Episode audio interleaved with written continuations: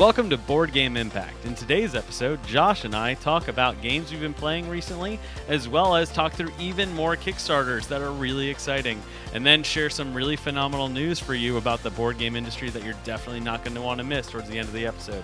Stay tuned. Welcome to Board Game Impact. If this is your first time visiting Board Game Impact, we want to welcome you. So, what we seek to do here is to combine our passion for board games with our.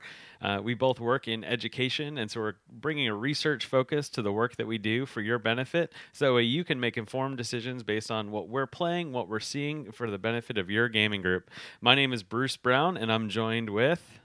Josh Isringhausen and together we're Board Game Impact. And so uh, we got a little bit in store for you today. I'll be honest, it's going to be a little different. Josh and I just talked about this a second ago because, like I just mentioned, we both work in education, um, in higher education at different universities. And uh, when recording this right now, it's the end of April, and uh, guess what? There's a lot going on on college campuses at the end of April. Um, and so that being said, we're actually going to be splitting. So if you this is not your first time, sometimes we do a full segment on games we've been playing, and then another segment on Kickstarters or a deep dive into a game. And what we're actually going to be doing is combining those two things. Um, and so I'm actually going to be talking about some Kickstarters that are going on that we haven't talked about, and Josh is going to be sharing about some games that he's been playing. That being said, I am going to get us kicked off with a non Kickstarter, uh, but it's a game I have played, and I'm very excited for it to finally hit the market almost seven months after I first played it. And that is Planet by Blue Orange Games. So, Planet is a game that's very different than other games in which think of a Rubik's Cube holding in your hand, but instead of that, it's like a ball and what you're doing is it's a magnetic ball and throughout the game you're going to be picking up different tiles and adding them to this ball to literally make your planet. And then you're going to be scoring different animals that are going to be splayed out in front of all the players uh, for the different types of characteristics of the planet that you've got in your hand so you got the whole world in your hand. And yeah couldn't help but go there. But what's cool about it is it'll say like oh if you want to have the meerkat you've got to have the most grasslands that are not touching the Arctic. Um, and so you count up the little triangles on your ball, um, and this is going to get more and more and more of these little pieces as you go. It's a very, very quick game, like less than a half hour. It's just a nice little puzzle.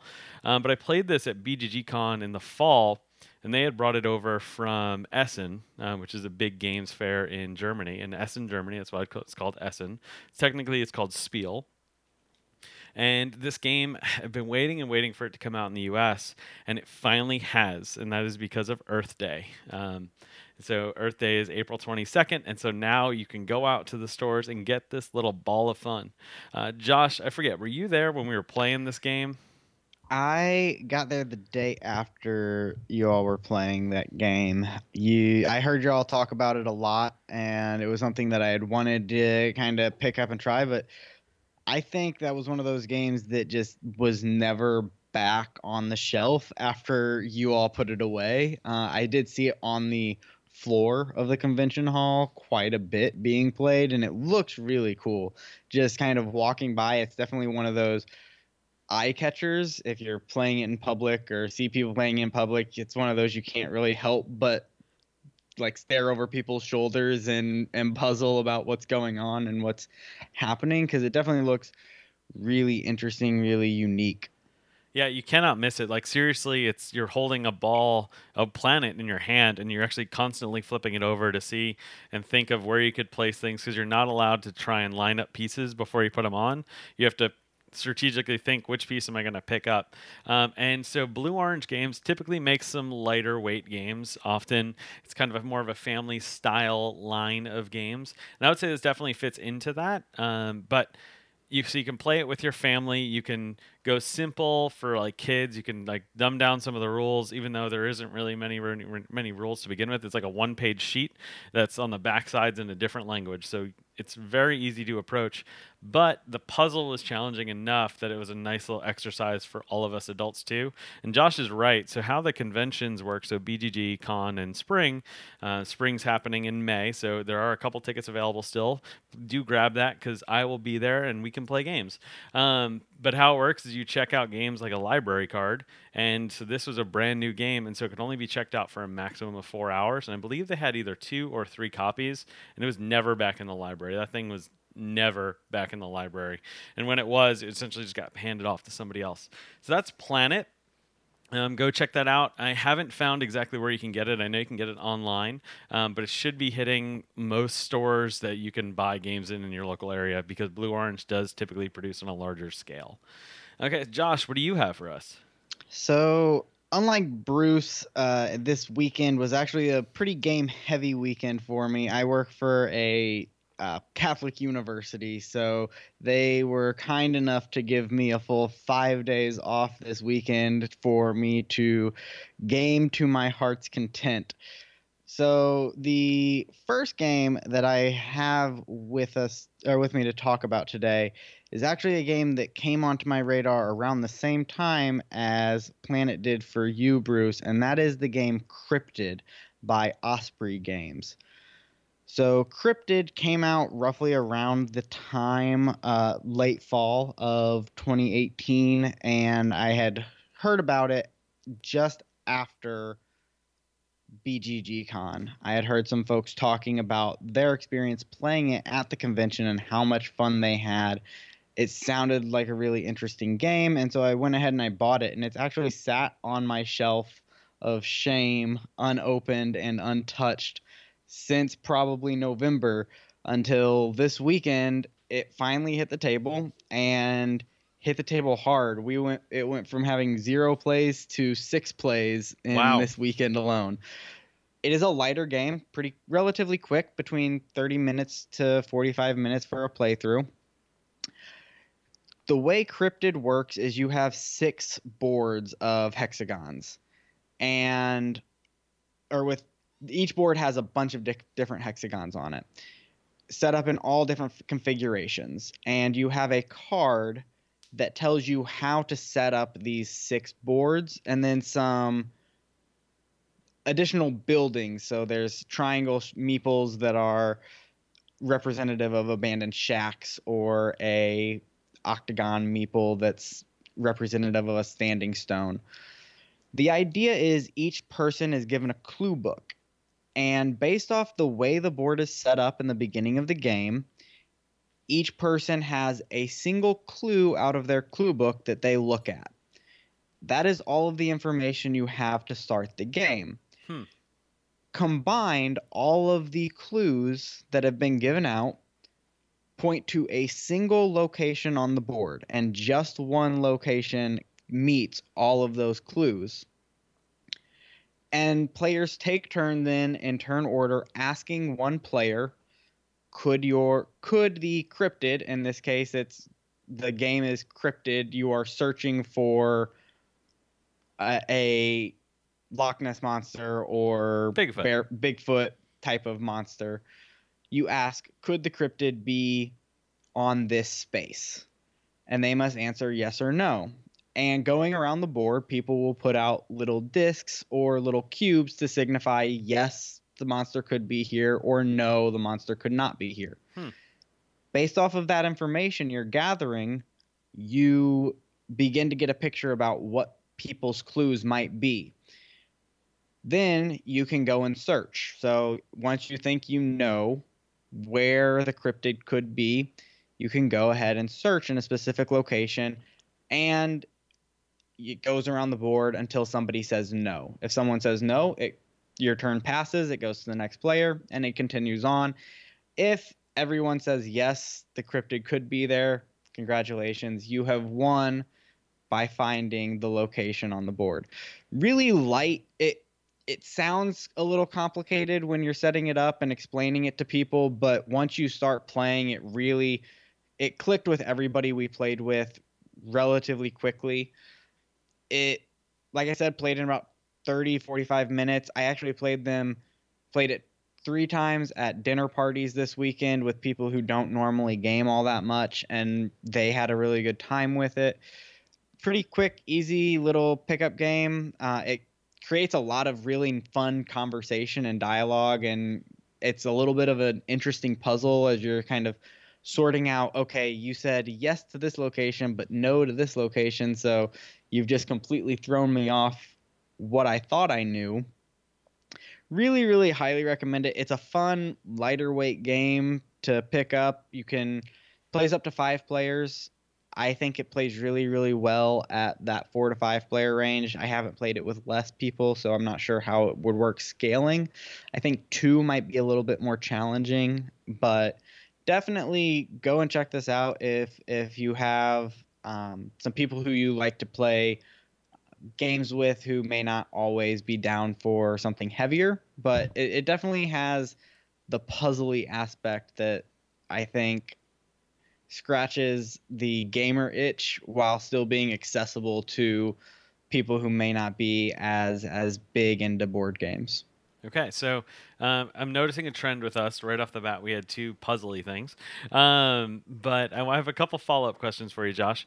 So I know in some games where there's like hidden information, there's sometimes a person who has to take on the role of like the arbiter, like checking. Do, does someone have to take on that role with this game? No. There, there. It is written into the rules essentially you must be honest with all of your answers. So your hidden information is not something that you're trying to keep. You want to keep it secret, right? If you are, when you're asking questions, you may want to throw off other people about what you may potentially have in your as your rule so that they don't figure you out. But there's really no need for an arbiter of the rules or anything like that. You you just you have one clue and you follow that clue and really that's all that it uh, all that it comes down to. Yeah, it sounds like it sounds like it would be better at those higher play counts because do you get more information as a player if you're playing it at lower player player counts? So like when you played it at four versus five, did you personally have more information? No. So like I said, no matter where you play this, what your player count is, or how many pe- people you have, no matter what the setup looks like, you have one clue. Oh wow. That's the only information that you really have. Okay. So it, it all just kind of depends on what that one clue is. And Josh, you and I talked before recording last time that your game group tends to be a game group that likes to play the same things they've already learned, which is fine. Like let's just like burn through. I actually saw somebody celebrating on Reddit just a couple days ago that they were celebrating their 600th game of Battlestar playing Battlestar Galactica. 600 times and that's like a two to three hour game. So, but like they love it and they all know it in that game group and they just like burn through. But you just got them to play a new game, and so I'm curious, what were some things that kind of helped that happen?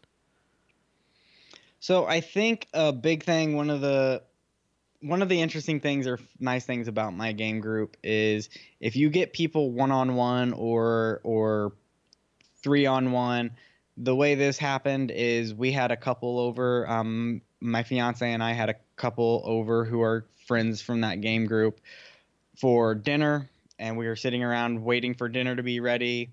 We've got 30 minutes before we have to eat, so here's a quick game. I can teach it and we can play it before dinner will be done. And so once I got a couple people to play it, bringing out to the next game night, which was actually the next night, they were interested in playing again, and so we did. were able to. Once one person has that itch, it's really easy, I think, to get other people back into it. It's just a matter of breaking it onto the table. It's kind of hard to do that when you have these established game nights where there's a lot of people and a lot of choices and no one really wants to make the decision. So I think having it in a situation where I really didn't give a whole lot of choice. I was like, hey, let's just do this. And and they could have said no, but would have seemed a little rude maybe. So they just they were in your house and it, they really enjoyed it. So okay, so I'm hearing separate the herd. yes. no, but that sounds great, and I just wanted to bring that up because I know you and I have talked about like how can we introduce new games because you and I tend to play a lot of newer games as well as older games, but we tend to play a lot of games um, and so, so, but sometimes it can be hard to introduce some new games. So that's why I was curious. So, um, Josh, I'll be honest. This next one, I don't really have much to say for it, except for the fact that you didn't really talk about it in the last episode, and I know this game means a lot to you. And this is for a Kickstarter that's out right now, um, and it'll be available for when this goes live. So if you're hearing this when this goes live, do check on there for that. Um, but Josh, can you please tell the listeners about Anachrony, Fractures of Time expansion, and the Infinity Box from Mind Clash Games? Absolutely. So I have not really talked much about Mind Clash games on this podcast, which is really interesting because I would put them up there with Stonemaier Games as my favorite publishers. I don't think Mind Clash game has mad, made a bad game that I am aware of. Well, they haven't. There are three games they've made, and all three of them, in my opinion, have been home runs. Anachrony is my favorite of those three. So their other two games are Cerebria, which recently came out at the end of 2018, and Trickerion, which is a little bit older of a game, uh, came out I believe in 2015, if I'm Yep, remembering about right. correctly. Anachrony, I can't really go into the full depths and details here because that would be an hour long conversation. It Just is for the rules. Yep. it is a really, really deep, challenging, thinky worker placement game. What is unique about Anachrony is that it is that it is a worker placement game which involves time travel. You live in a world where time travel is possible. A catastrophe is coming to the world that you are aware of, and you are trying to get through the manipulation of time and sending resources back to yourself and then making them available for yourself in the future. You are trying to prepare your civilization to leave the world before the catastrophe comes and hits. Really, really phenomenal game design. This is easily in my top three games of all time. I absolutely love this game. Surprisingly, yeah, just want to put the- that. Yeah, go ahead. Go ahead. I was gonna say, surprisingly, like my wife has played this and she really enjoys it, but man, she was exhausted when she finished. It is it is a crunch it is crunchy, it is really heavy. It makes you think a lot. It is a difficult game to comprehend all of the strategy and I've played it several times. I don't know that I know all of the strategy really. Um what is interesting about this game is this game came with three different modules in the box. I've actually played with none of the modules, Hmm. though I've heard really good things. It's because it is so difficult to learn, and I have yet to play it repeatedly with people who have also played it several times. And so no one's felt comfortable enough bringing these out. That being said, I did back this Kickstarter or the Kickstarter for the expansion because my goal will be to find a group of people to play this frequently, more frequently with because it is like I said, one of my favorite games hands down. So the expansion that they're advertising here, the reason I didn't bring this up last episode when we talked about all of these great Kickstarters is because I knew it was coming. They had announced they were going to do an Anachrony expansion sometime in mid 2019. They didn't really say when. So it had not been announced the date that it would be releasing uh, during our last episode when we were recording our last episode. And so I'm glad you're bringing this up now and giving me a chance to rant and rave about how much I love this game, Bruce. Um, Well, I didn't want to have int- a uh, anarchy on my hands. I just wanted anachrony. anachrony. um. all right, Bruce. Yep. Um. So the expansion they're offering here adds some interesting mechanics that I'm I'm kind of looking forward to. So one, it adds a new uh, path. So the different factions you can control in the game are called paths. So it's a new faction, uh, which looks definitely interesting. They are unity, so they're fighting more for to reunite people. What looks interesting about this is that the the new mechanic that they are relying on is a new resource as well as a new worker type which allows you to what they're calling blink your worker placement. So Mhm. after you've placed your workers on the board, if you utilize this new resource, then you can move that worker to another place. So essentially, the worker is taking two actions on one turn through the use of time manipulation.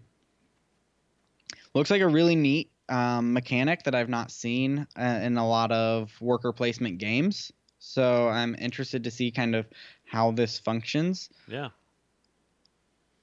And then Again- it's also adding in a solo mode, right?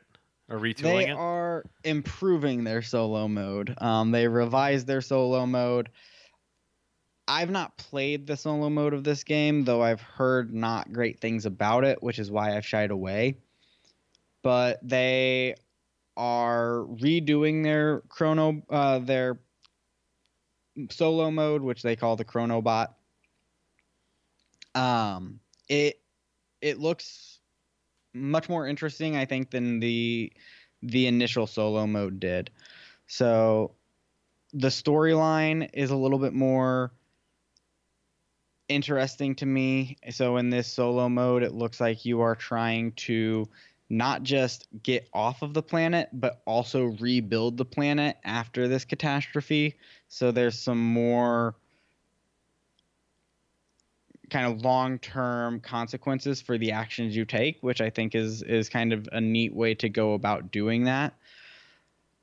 Highly recommend people to look at this. I will say if you don't already have the base game of Anachrony, it is a bit of a price point to get up there. So the Kickstarter they're offering what they call the Infinity Box, which includes all of the expansions released up to date for Anachrony. So that is the base game, the Fractures of Time expansion that they're doing right now, the modules, so Doomsday, Pioneers, and Guardians modules, as well as these really nice looking miniatures that they um, released during their first Kickstarter as a as a add-on. So that all comes for $150. That is a pretty steep price point, but again, in my opinion, this is one of my favorite games, well worth it to me. If you already own Anachrony, the actual expansion itself is only $45, a little bit more reasonable. I actually did the $60 pledge, which gets you not only the expansion, but also a new box Mm. and a plastic tray to make everything from the base game and the expansions and the miniatures all fit in one box. Oh, that'll be good. I'm a sucker for that type of stuff. I don't have a lot of shelf space, so anytime I can collapse down into a single box is always going to be preferable for me. I'll always throw a little bit more money to to have that opportunity. Yeah, this sounds great. So, So, yeah, Check it out. If you get a chance to check it out, listener, highly, highly encourage you to do so. It is a longer, more difficult to learn game, but I think incredibly rewarding. Yeah, it sounds like you'll really be rewarded though because you're making re- like meaningful decisions. So I've Absolutely. got another space one for us, um, and so we're gonna be looking a little like so now we've taken off from the planet, and so now let's go to Mars. Um, we talked a little bit about this. I did not realize, I don't think Josh you realized either, how much was going to be going on in this Kickstarter.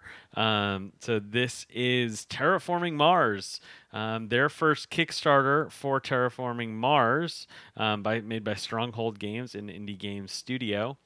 Terraforming Mars, super popular game. It's been around for several years now. It was actually nominated um, and is a runner-up for the Kenner Spiel des Jahres, which is the German like gamer game of the year awards. Um, so what Terraforming Mars is, it's and what's we'd consider like an engine building game of you're taking uh, cards from your hand, you're picking one, you're passing them to the player uh, next to you, and then you're going to assemble your hand by doing that again and again and again through drafting, and then you're going to start making a engine in front of you either by playing events like crashing a asteroid into the planet or uh, sending some colonists to different areas, or my favorite card, pets um, and having pets start being on the on the planet or building cities or making forests or putting down lakes because you're trying to get it to be hospitable um, and a place where people can live. And so the game will end once you increase the oxygen increase the heat um, and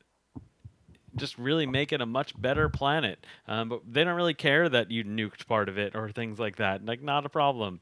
Terraforming Mars, like I said, it's been super popular, like extremely popular. Uh, Stronghold Games is just doing a phenomenal job with this, and they keep turning out content. Now, the thing with the content they've been turning out, so they've got Turmoil. This is Turmoil. Um, they've also got Prelude. Uh, then they got Hellas and Elysium, which is our two new boards that are older. Um, Venus Next so brings in that and Colonies. So all these different expansions that they've had over time is kind of unique. When sometimes when people talk about expansions, it's like, oh, what expansion do you want to play with for this time? Terraforming Mars, everyone I know keeps all the expansions in the game while they play because it all makes the game that much better. So every single time people are enjoying the game more and more and more. It should be no surprise that there's over 16,000 backers for this Kickstarter in the last week, um, which is just phenomenal. And congratulations, Stronghold Games, on all the success with this. But what this is adding in is so at the start of the game, you pick up uh, a hand of cards, like two or three cards, depending on what variant you're using, and you choose a starting corporation, which is essentially what unique powers or what like very minuscule powers slightly asymmetric. So what's starting money or like slightly specific power that you have to start the game that other people don't? Because it's corporations of course not governments going out there and settling mars. But so you get five new corporation cards. You get uh, some reference cards, which are nice because sometimes the symbols on the game, like you don't want to really look across, but this game adds, this expansion adds in some new content that has new symbols. Um, you get a, a terraformer uh, milestone tile, which is something that some people have been asking for. 16 new project cards. Those are the cards that you pass around. But the really cool thing about this is that it essentially adds in like a, like a government to the whole process. So you're no longer independent because sometimes Terraforming Mars can feel like I'm playing a solo game that I'm passing cards, and so like that's the interaction, and then competing for spaces on the board. But you can really have your engine you're focusing down in front of you on. But this adds in events like actual events. Um, so there's an event board, a global event board that are going to change things by events coming up and everybody having to interact with them, as well as a terraforming committee. Uh, and the board looks like a little Senate chamber, and you've actually got 35 delegates, um, seven in each of the colors, so blue, green, red, black, and yellow, and some neutral delegates as well and you're going to be lobbying for different policies that can then get you more points or make things easier for you to do. And that is just a really, really cool thing. Um, and then the other thing, uh, this is a special just for um, Kickstarter. This is just for Kickstarter, um, but they have been adding in promos every day. They're adding on new promos for people to be able to see, and so just go on there check what they got. But the thing that most people are going to want this for is the dual layer player board because Terraforming Mars is notorious for having a underdeveloped player board um, by today's standards. Now, I love the game. I've played it a ton. But the player board as it exists has always needed to be dual layered. Um, and people go out and buy special broken token uh, overlays or they buy um, different things from ZenBins or you name the company that are putting these out. Because here's the deal how you track your engine and how it's performing, like critical to how your whole thing works, is this board, and you put a cube on six different spots that are essentially marking your engine and how well it's doing. And then you have other cubes that look exactly the same, tracking how much is going on and how much income you have, how many resources you've developed. And so the struggle it has been that if someone just like hits the table, you have no idea where you left off. And you're kind of in a bind. And so having these dual layer boards are awesome. Thank you, thank you, thank you, uh, Stronghold Games, for putting this in here because it's something that players have wanted and needed but they haven't been really making the base game like they've been making these expansions and so to have this for the first kickstarter heck yes this is being good for gamers good for the hobby um, and good for all the fans um, josh what are your thoughts on this thing because there's a lot going on Yeah, so this was actually a Kickstarter that I was uh, initially planning to sit out on. I love this game. We've Bruce and I have played this game a ton together. We've played it a ton separate. It's constantly hitting the table with every game group that I have. Really, really fantastic game. I was going to sit out on it because it didn't look like they were going to be making a whole lot of extra content for the Kickstarter until they announced it. And when they announced it and they said we are going to release a new card every day that will only be available in the Kickstarter, they, they kind of won me over there. Um, so their the way their promos worked was rather than having like most Kickstarters do a promo for Kickstarter exclusive for every dollar amount they hit.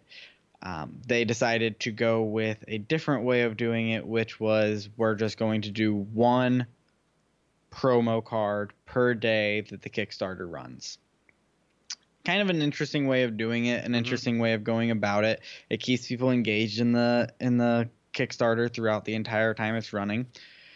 I think it was probably smart on them to do that because had they set goals for funding, this is a game that set a two thousand or twenty thousand dollar pledge goal. yep After twenty thousand dollars, it would be successfully funded. They are at seven hundred and sixty-eight thousand dollars with nine days left to go. Yep. They would have blown every conceivable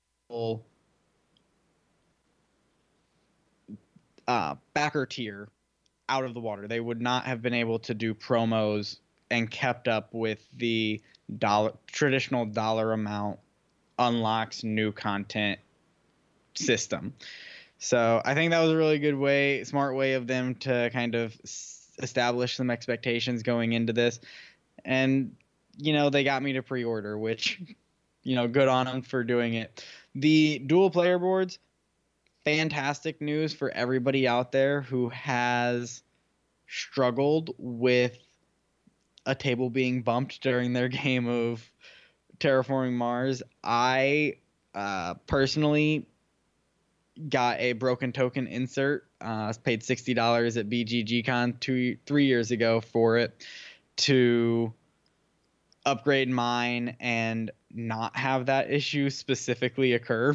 So that is less of a of a pull for me, but I'm really happy for everybody else who, who's had that issue because it definitely has been an issue for a while.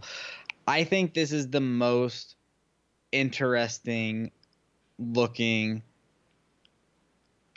expansion that they've done for this game. Each other expansion that they've come out with has kind of been a little yeah, this is kind of nice. It adds some flexibility, some variability in how you play the game and a little bit of changes in the dynamics of the way you set up the game or the way you interact with other players or things like that, but it's never really been earth shattering or really dramatically making a change to the game. I think this this system of having the delegates and trying to form a coalition government and enact policies for the planet looks to be the most intricate, the most interesting, and like the most fun expansion that they've come out with yet. So I'm really, really excited about this one. Cannot wait for November. Let's hope.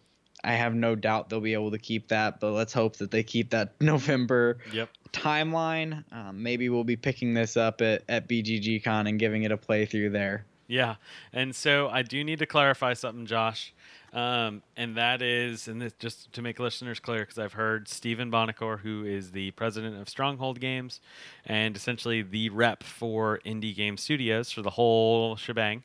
Um, if you notice, it does not say Kickstarter promo. So what they're doing, so because he doesn't, he doesn't believe, and and rightfully, I kind of agree with him on this. They do not ag- agree with Kickstarter promos because there's going to be a very like a distinct difference because you do a Kickstarter like once, right? The thing is though, and this is like the special thing for backers. The thing is though, they want this content to not only be made for just now, like they want other people to be able to play with this stuff. However, this is the only time you're ever going to get it all together. You're going to have to piecemeal all of it. And so they might give like one of those cards that's already been unlocked away at a convention.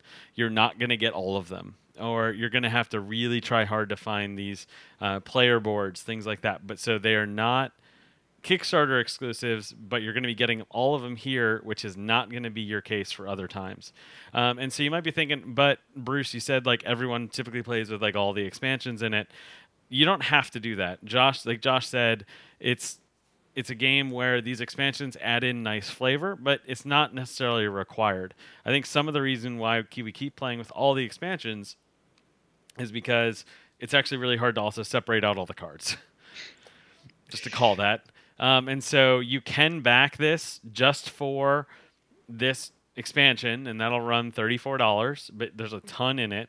Um, you can also just get the base game if you don't have it, as well as Terraforming Mars Turmoil, this expansion that'll run 79. If you have a copy of Terraforming Mars but haven't gotten any of those expansions, you can get all of the game, all of the expansions for 94. And then if you don't have any of this stuff and you're like, ooh, this sounds like a really cool game, I'm interested in space, I like engine building, I like card drafting, I like this kind of new mechanic of having these global trades going on, these global events, um, then you can go all in for all of the expansions. They'll send it all to your house. Um, estimated delivery in November for 139 for all of it. That's actually a really good deal for all of that stuff, plus all these expand these uh, bonus content. So that's really cool. Uh, but again, that is terraforming Mars Turmoil. that is it's really cool. Um, and congrats Stronghold for all the success on this. Okay, Josh, um, how about we got one more time for one more quick one? Absolutely. So this is one I've been wanting to bring up for a while. Uh, just haven't had a chance to because it seems like every time we record, I haven't played it in, in a week or so. And that's Nusfjord. This is by Mayfair Games, by another one of my really all time favorite game designers, Uwe Rosenberg or Uwe, however you pronounce his first name. Anyway, Nusfjord is one of Uwe's lighter fare games if you compare it to some of his other other games that he's made. So for folks who aren't aware of who Uwe Rosenberg is, really really prolific designer, makes a lot of really great euro games, uh, does a lot of really good thing, nice, nice things with worker placement. So some of his really big hits have been games like Agricola, Caverna, A Feast for Odin. More recently, he came out with Reykholt, which was a, another lighter fare game. Mm-hmm. He's made some other really great games as well, but Nusfjord came out, I believe, in 2016, uh, if I'm remembering correctly. Yep. 2017, sorry. 2017. Yep. And this is a game in which you are taking on the role of the managing a fishing village in Scandinavia. And so Life you goals. each player has three little workers that you are placing out onto the board, um, taking actions to remove forest tokens to gain wood, building buildings from the board. Uh, you are buying ships to bring in more fish year to year. You're um, recruiting elders to come to your village. Elders will give you unique special abilities. You're serving fish to your elders. So in order to actually use your elders, there have to be fish available in the marketplace for them to eat. It's just a really kind of cute. it, it is thinky. There, it is puzzly. It is It's a euro. very it, it is a euro game it is a uwe rosenberg if if if nothing else designs euro games Uh, if if you are looking for something that really tells a story or really has a lot of heavy theme to it not going to be your designer of choice but for me it is exactly the type of game that i want to play on a, a Friday afternoon or a Saturday afternoon. Doesn't take too long. This probably takes 45 to an hour, 45 minutes to an hour. Relatively quick. I'm a big, big, big fan of this uh, game. So, Bruce, have you ever had a chance to play Nusfjord specifically or any of Uwe Rosenberg's other games? Uh, Nusfjord? No, I have not. However, I have. I own Glass Road. It's um, I actually played that last August at Fantasy Flight Games up in Minnesota, and then with some of the guys that work at Fantasy Flight. That was crazy. Um, because it's kind of out of print right now. It's kind of in limbo. Phenomenal, phenomenal little game. Um, but I've also played Feast for Odin and some others. One of my favorite things about Uwe games, I don't know if you knew this, Josh. When you next time you open up the rule book, look around because there's little pictures of Uwe all through it, like little drawings, and he's like helpful tip for players, and it's like a most adorable little thing. Um, but I haven't gotten a chance to play this one, but it I'm actually seeing so in Nestfjord you have these It looks like these forests, right? Um, that go across these bigger pieces. Mm-hmm. Um, so that's I think I think he got the inspiration from that from his earlier game that was Glass Road because in Glass Road you're essentially trying to clear cut your forest so then you can build more things. So it just looks like he just kept building on some of those ideas that he had already been working with. And then I also notice on the board it's got the minus 1 points for the empty spots. Which is exactly how Feast for Odin works, but Feast for Odin takes that and takes it to like infinity. Um, and so, yeah, so I have not gotten to play this one, but I am very familiar with Uwe's games. I've had a lot of fun with them. It's just usually, um, especially with some of the bigger ones like Feast for Odin and Agricola, there's just a lot to learn. And so it's nice to hear this one's a little lighter um, and a little bit more approachable. Yeah, I, I will say one of the interesting things about Uwe's games, and not all of them, right? I think you, Bruce, you may or may not. Did you ever get a chance to play one of his earlier games with us, um, Bonanza? Oh, that's him? Yeah, Uwe Rosenberg designed Bonanza. Uh, I, I failed, Um, failing that I didn't recognize that. But yeah, Bonanza. Yes, Absolutely. So, so that's a completely different game 100%. than a lot of what he's otherwise designed. I take but that game out as a party game.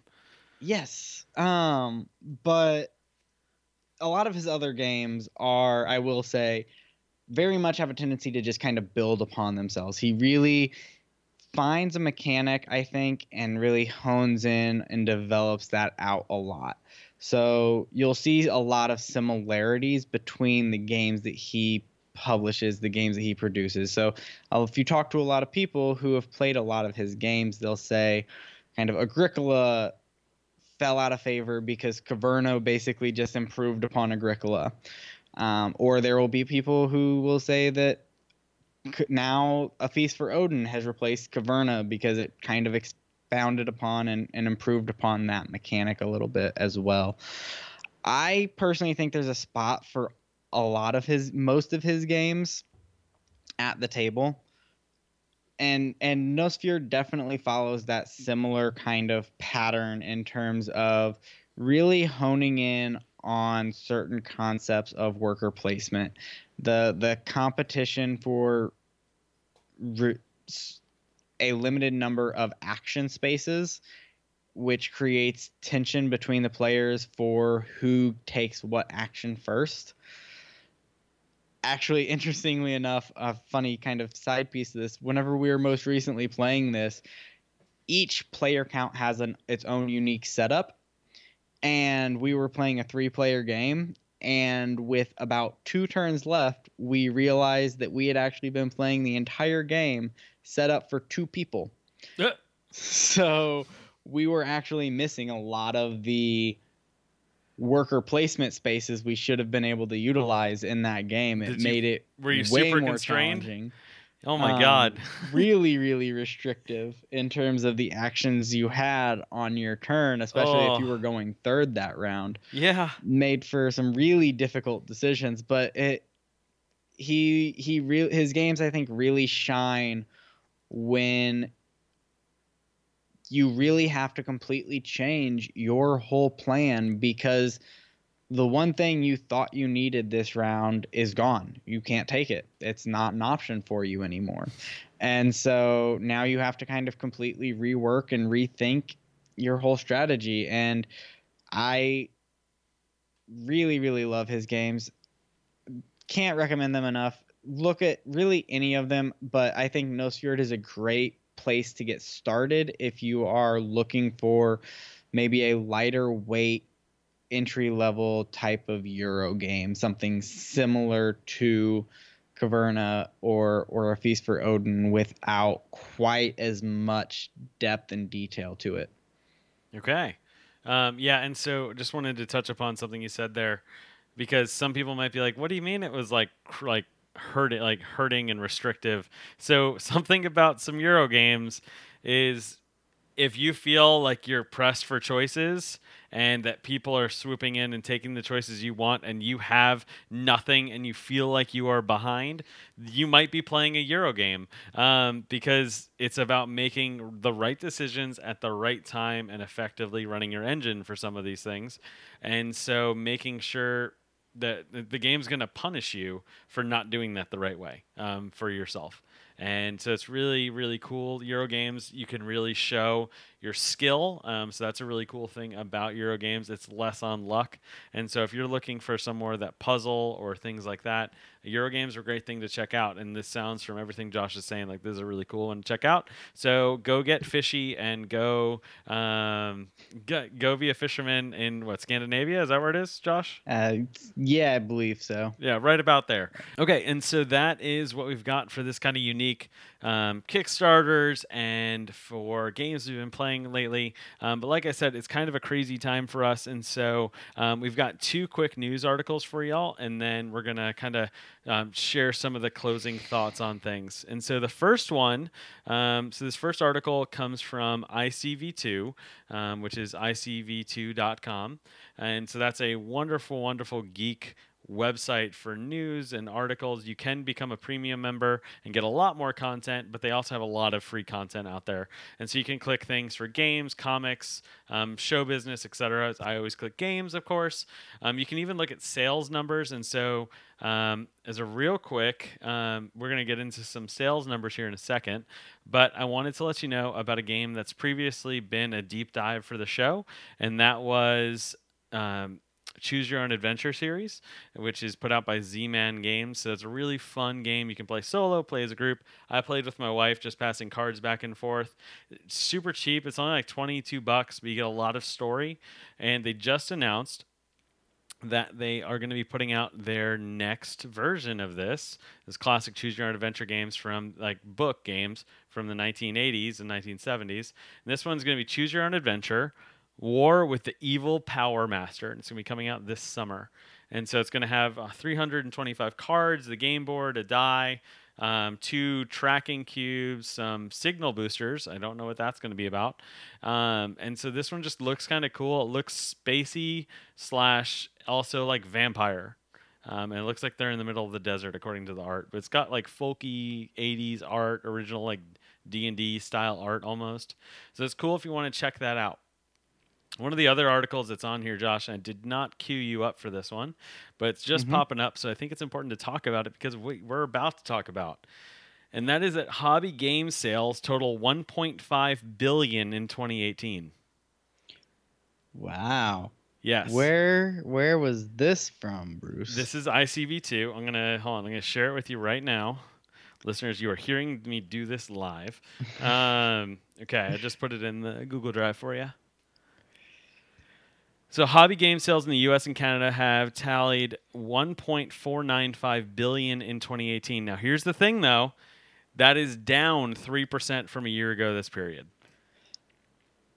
This decline was driven by a 14% decline in collectible games, mm. which is the only down category of all five.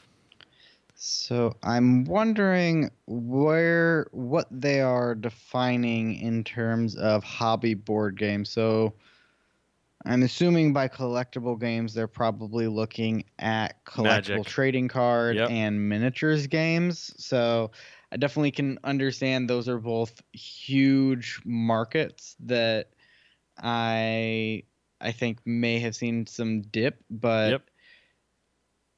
I I mean, I, I know a lot of people who got into board gaming through things like Magic the Gathering or Warhammer. And so, like myself, I actually sold a lot of my Magic games, Magic cards when I got into um, board gaming. So I'm kind of interested as to how they define these different categories. Sure. So I've got games. I've got all five categories for you, and I also started playing Magic when I was real little. Actually, when my family was in town, and I told you about playing Catan with them, um, they actually brought my Magic cards from New York. For some reason, she does this thing where she puts like all of the stuff she wants to bring down from New York in an extra suitcase because she's like, it's cheaper than shipping. I'm like, I don't know if it works like that when it's a whole giant box of Magic cards, but sure, love you, mom. Sure. Yeah. Um, so they've got the categories collectible games, and that was at 625 million. Um, non-collectible miniatures games brought in 285 million. Hobby board games were 370 million. Hobby card games and dice games at 150 million, and then role-playing games at 65 million. and I'm seeing here the interesting thing to me is that that role playing games actually saw a pretty substantial 18% jump Yep. from 2017 to 2018. That's I did not anticipate seeing that at all. I think that may have something to do with the D and D um, online content Mhm. that they've D&D been Beyond. putting out Yeah. but that's really really interesting i had not re- realized this bruce Yeah. I did not expect to talk about this today. I literally just opened the other one and surprise. Um, yeah, so hobby board games grew 7%. Um, non collectible miniatures grew up from 7%, grew 7% as well. And then hobby card and dice games were flat um, at 150 million. But then, Wow. like you said, role playing games went really high. And so, if you want to want to know what, we, what they mean by hobby game, just to clarify, um, those are games produced for a gamer market in quotes. Um, games, although not always sold primarily uh, th- in the hobby channel of a game and card specialty store, hobby games market as the market for those games, regardless of whether they're sold in hobby game channel or uh, or other channels. And th- those estimates include sales from the U.S. and Canada. This is just in the U.S. and Canada, so North America. But I think this is super fascinating. Yeah this is really interesting and I, i'm seeing here that they they have an option for in-depth but it looks like you need to have an account which i unfortunately don't but i will um maybe look into that because i'd be interested to see as well here if if they're including uh, let me see actually it may say here we also reviewed data released via public trade and kickstarter data so Okay. that was my question was did this count kickstarter money as well because bruce and i think that's a Yeah, a perfect perfect tie-in transition. for the news that i shared with you earlier this week Which So, I, I did not see coming. this one has been i think a long time in the making kickstarter announced earlier this week that there has been over a billion dollars pledged to games projects on kickstarter so Wow. the way Kickstarter works for for folks who aren't really aware is they they have different categories that you can list your products under. So in 2009 Kickstarter created a games category to allow publishers of indie games to kickstart their products. And this included any type of game video game, board game, role playing game, miniatures game. Gaming hardware, mobile games. I have the list right here playing cards, puzzles, um, live games, tabletop games, and video games. And so from 2009 until April 16th, 2019, they have raised over a billion dollars for those games on Kickstarter. So, yes, that is including a variety of other things like puzzles and video games, but that is a pretty good chunk of change that is coming from crowdfunding for for games and a lot of those games are board games. They say here that they have given they have had 3.2 million games backers and have funded 17,000 projects. Oh my gosh. So I am so I'm actually on the Kickstarter main page, Josh. Mm-hmm. Um, I found a funny little button um, on the bottom that says stats, Mm-hmm. and it pulls up the data on how much Kickstarter has actually like generated over time. So we just talked that games made up just just they just hit a billion in essentially 10 years, which incredible success. Great job. Um, for those of you who don't know, uh, there's a guy named Luke Crane who is oversees the games area of Kickstarter. Uh, Luke Crane, if if you're uh, if you've ever been in dabbling in role playing games, you may have heard that name because he came up with the Burning Wheels system for uh, role playing games, and then he is also the creator of the Mouse Guard role playing game, which is Mouse Guard's a phenomenal role play, uh, not role playing, but a phenomenal graphic novel. I've read all of it. It's wonderful. Essentially, you are mice and you have swords and bows and arrows and your mice scale. Oh, it's awesome. Um, but he made it into a role playing game and it's fan- fantastic. Um, but Kickstarter overall um, has brought in 4.2 billion dollars since it since it became a thing. And so we you just said Josh that Kickstarter has now brought in a billion from games alone, um, and so that's a quarter of its total net generation. Um, overall, there's been 44,545 launched projects, and this is just insane. They're currently live right now, Josh. There's 12.5, 12.45 million dollars pledged to games, and games are making up 38.57 percent of the uh, entire population of Kickstarter. No, that's the success rate. I'm sorry. The success rate is 38.57. So one in three games, just over, or almost, yeah, one in three games are is are being successful on this. That's just incredible. Yeah, I, they they've done a really great job. I would I would love to see, and I I know that at this point is probably impossible for Kickstarter to run these statistics, but I would be really interested to see them break out tabletop versus virtual. But mm-hmm. I think that I mean to give kind of some context here for what I'm seeing on this article, you know, this is from Kickstarter. The company is publishing this information.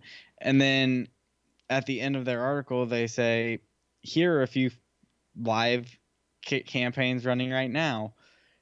And of the five campaigns they mention, three of them are one is a uh, VR game, one of them is a computer sim, and the other three are board games. Um, one of which we've talked about in the past, which is Rome, and then the other two being Oceans and Blood on the Clock Tower, Yep. um, which I know less about. But I mean, they're even highlighting some of their current running as being board games or tabletop games. And several They- of the ones that they cite in the article for the success are board games. So you've got Exploding Kittens, which Mhm. you can buy everywhere now. Um, but that was a twenty dollar game. They they made over eight million from that one project alone. And then Kingdom Death Monster, which I think the average pledge was over seven hundred dollars for that game, because it's incredible quality for the miniatures. You do have to assemble them all, but people love that game. And so I think it's just really cool that essentially Kickstarter has been this. Oh my gosh, hold on. I need to just stop everything I'm saying. So I just clicked on another link they had in that article, Josh. And it says mm-hmm. how 2018 was a world wrecking record record breaking game year for games on Kickstarter. My apologies. And the first thing they have up there is the Trogdor success banner. So if, if y- those of you who ever know like a Homestar Runner, that old like TV TV show, but it was on computers, you'd log on and watch Strong Bad read emails. Um, they came out with a board game earlier this year that had even Wormwood level components, which is just nuts. Um, for Trogdor, the Burninator, and so they actually reference the first thing you see about the success of games is Trogdor, um, and this board game that came out for everybody. So that's just incredible. I think it just speaks to everything we're talking about. Absolutely. I I'm really really really happy. I think that the the takeaway from all of these articles that we're talking about and and the success of this industry and, and Kickstarters in general, I think it a it's a great time to be a gamer. Mhm. Um, there's never been a better time in history to to start playing board games, and there's just so much content out there. It's impossible for us to keep up with everything that's happening and all the games that are going on. And you know, my board game shelf continues to overflow with games that I want to play more of and and just don't have the time for. Yeah, and I think I'm I'm interested to see what history is going to say about this period. And like, I feel like it's going to have a name, like a golden age or something like that. Like, it's going to have a term. But like Jo- Josh just said, there are so many things coming out. Um, that's why it's so critical for um, content and for you to be consuming content and us being able to put out content, so that way you can make informed decisions. Because there's just so much to stay in tune with right now. Um, but Josh is absolutely right. This is a wonderful time. So we're just so thankful that we get to do this. Um, I think, Josh, this is going to be the perfect place to bring this to a close, sadly, listeners. But we look forward to talking more real, real soon. Um, so, Josh, I'm going to kind of kick us off, all right? Yeah. All right. So again, my name is Bruce Brown, and you can find me on Board Game Geek as Bruce Brown. Thank you so much for listening to Board Game Impact. I hope that learning uh, about what experiences are, are going on for us makes a positive impact on your gaming group and does help you learn information that'll really benefit you and your game group. You can learn more about us by visiting the website boardgameimpact.com. If you'd like to have a topic discussed, please email us at boardgameimpact at gmail.com. Follow us on Instagram or Facebook, which are Board Game Impact. And so I have a quick note right here. If you want to know any more about the games we have discussed on the website, you can click on a part of it that says Games and Gear, in which we list all the games that we've talked about in the episodes, as well as if you're a podcaster or just always curious about what equipment we have. All of that equipment is also on there. And so every uh, purchase that does go through there does help fund the show so we can keep getting more and more content out to you. That being said, we want a uh, quick shout out to our phenomenal Patreon backers. So, Patreon is a crowdfunding source just like Kickstarter, except it's ongoing. And so, if you want to learn more about our phenomenal Patreon backers and get to see some of the content that they are helping us create, go to patreon.com slash boardgameimpact. If you are headed to Board Game Geek Spring in Dallas, that's going on over Memorial Day weekend, please let us know so that way um, we can play games with you. Josh is not going to be able to make it, but I will be there. Um, so please let me know. I am looking forward to playing games with you. Um, the website for Patreon again is patreon.com slash board game impact. Um, please do take a moment at the end of this episode. Just click share. Um, please share this information with your friends so that way uh, we can increase uh, other people getting to see this content, listen to this content, and just make that impact. Uh, please do rate the show and the podcast. So if you're not able to make a financial contribution, that's completely okay. Um, but if you would just take that moment to click share or to rate it in the iTunes store or in Spotify or wherever you're listening to this, that would just greatly mean a lot to us. So that way more people can get this content because that's what we're here to do. Just get good content out to people. Um, Josh, do you have any closing words for all listeners? Once again, listeners, thank you so much for tuning in, listening to us talk, uh, giving us this opportunity to share our thoughts with you. I really do hope that you take something away from this, uh, or at least uh, don't mind listening to us uh, talk about things that we really do love from time to time. Thank you once again. And uh, listeners, we hope that you have an amazing rest of your day today. Uh, but until next time, play some games and go have a positive impact on the world. Thanks.